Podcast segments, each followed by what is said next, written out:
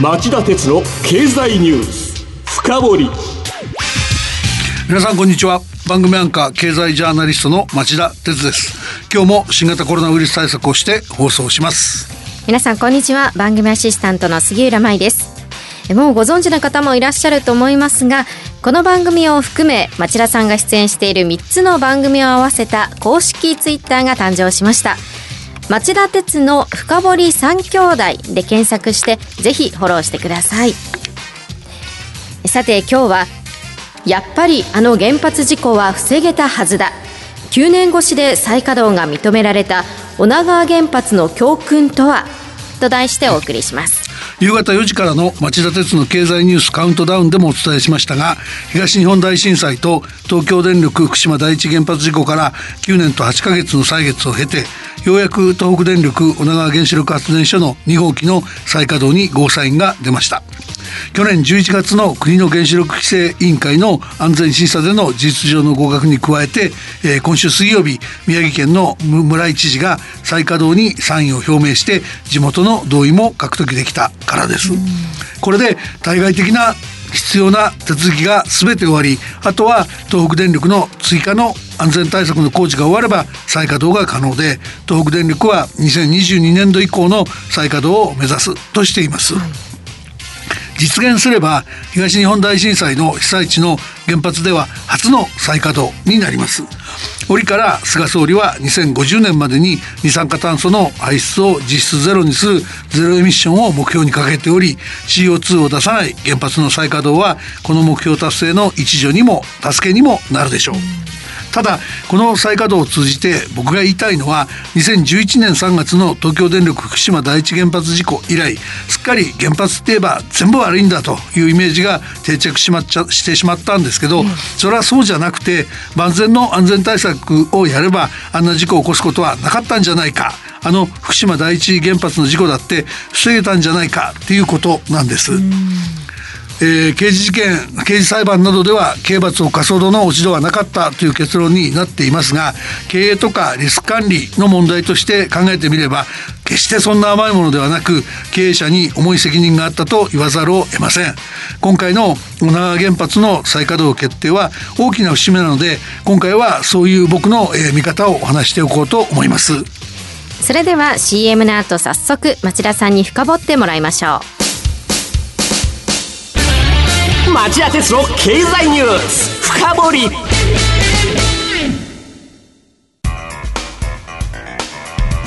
今日の深掘り。田さん、まずはあの東日本大震災の際に東京電力福島第一原子力発電所と東北電力女川原子力発電所で起きたことをそれぞれ紹介してください。はい、まあ簡単に言っちゃうとあの震災では、えー、東電福島第一原発は人類史上最悪の原子力事故を起こしました。これに対し女川原発は、えー、災害に耐えたばかりかその震災から3か月弱の期間津波津波と地震と津波で住まいを失った周辺住民をピーク時には、えー、364人も受け入れて、避難所の役割も果たした原発なんですね。まあ、そのあたりのお話というのは町田さんが6年前にお書きになった「電力と震災」という本にも詳しく書いてありますよね。はい、で今日はリスナーのためにかいつまんで説明していただきたいんですが一体何がそれほど大きく明暗を分ける原因になったんでしょうか？やっぱり安全にかける両者の意気込みの差があったんだと僕は思ってます、はい、東日本大震災の震源地には福島第一原発よりも女川原発の方が近い、うん、襲いかかった揺れも押し寄せた津波もどちらも勝るとも劣らぬ猛烈なものでした、えー、で実はあの2つの発電所はそれぞれ複数の原子炉を持ってるんですけど東電福島第一原発と女川の1号機はいずれも実はそのアメリカのゼネラルエレクトリック社製の沸騰水型のマーク1という同じ原子炉だったんですね型がね、はい、ところが設置された立地が全く違いました。立地ですか？はい。あの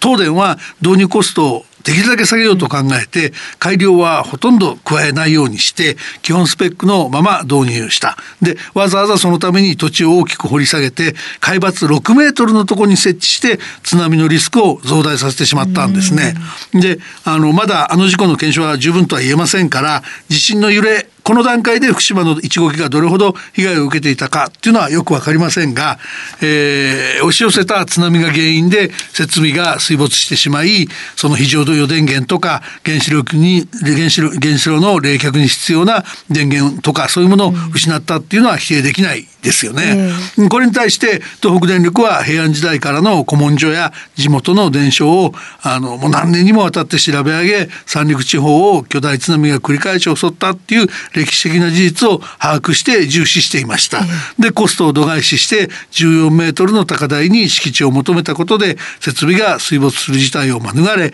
巨大津波の被害を最小限に抑えられたっていうんですね、つまり同じ原発を購入しながら設置に関する基本設計が全く違った。最初から安全に関する必要が違った。って言えますよね。そうですね。まあ確かにそれだけ海抜が違えば津波の被害というのも大きく違ってきますもんね。はい。でそういった対応の違いは2号機とか3号機とか増設するときにその新たな知見が明らかになった時にも繰り返されてるんですね、えー、東北電力が常に新たな知見を積極的に追い求めその度に壁面を強化するとか安全対策を重ねたのに対して東電は新たな知見はその学会なんかの通説になってないからと言い張ってその現場が必要だと判断した津波対策なんかも先送りしていたんですよ。で後にまあ刑事裁判のあの争点にもなったんであの知ってるリスナーもいると思います。ですがそのこの裁判ってあの東電社内の議論にだけ焦点が当たり経営者のへりくつを論破できなかった感が強い結果として経営者があのリスクの大きさに気が付かなかったなどという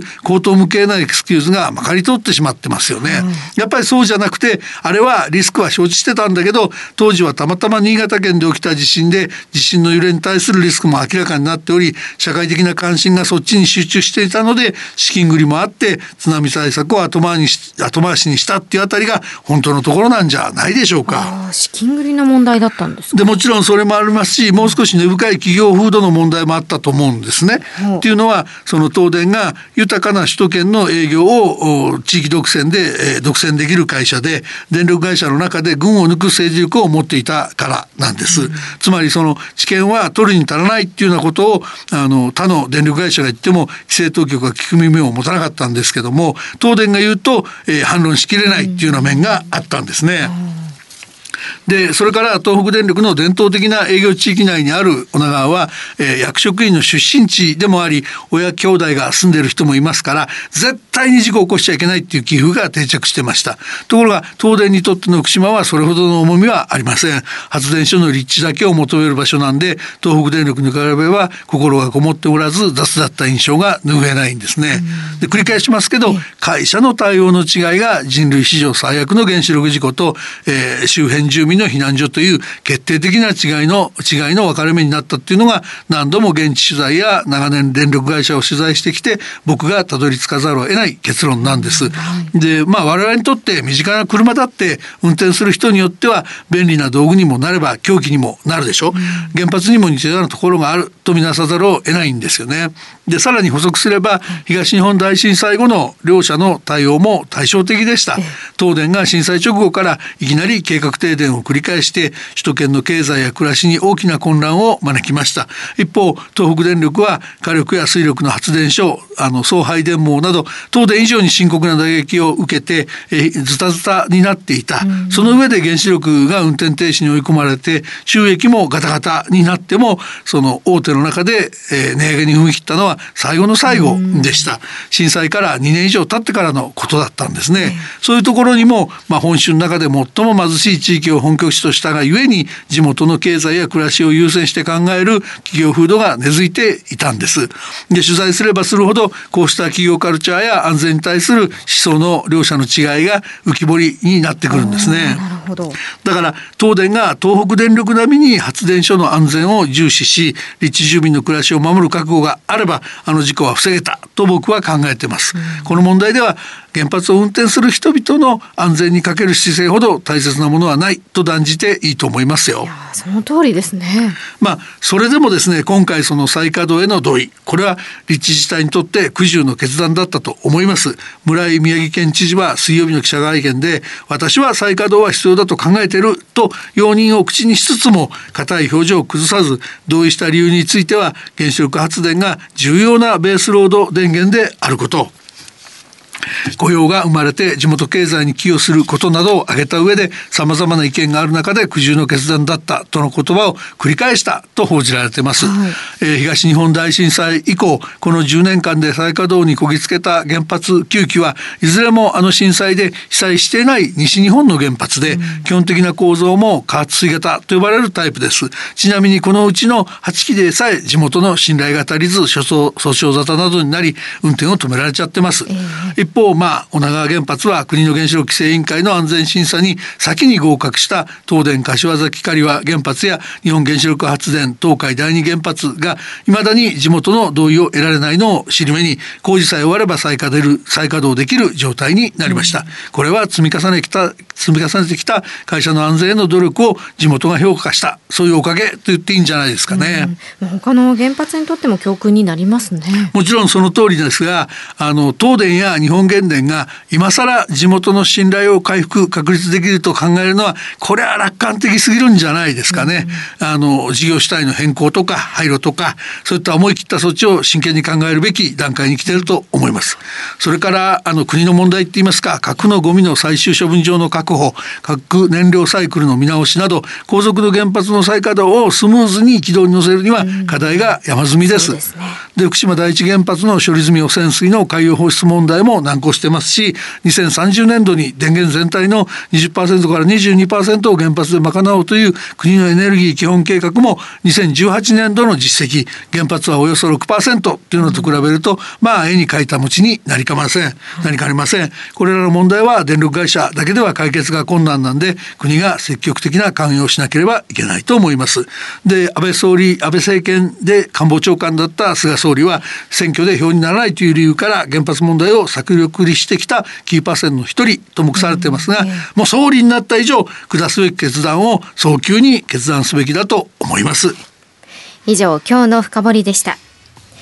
今日はやっぱりあの原発事故は防げたはずだ9年越しで再稼働が認められた女川原発の教訓とはと題してお送りしました。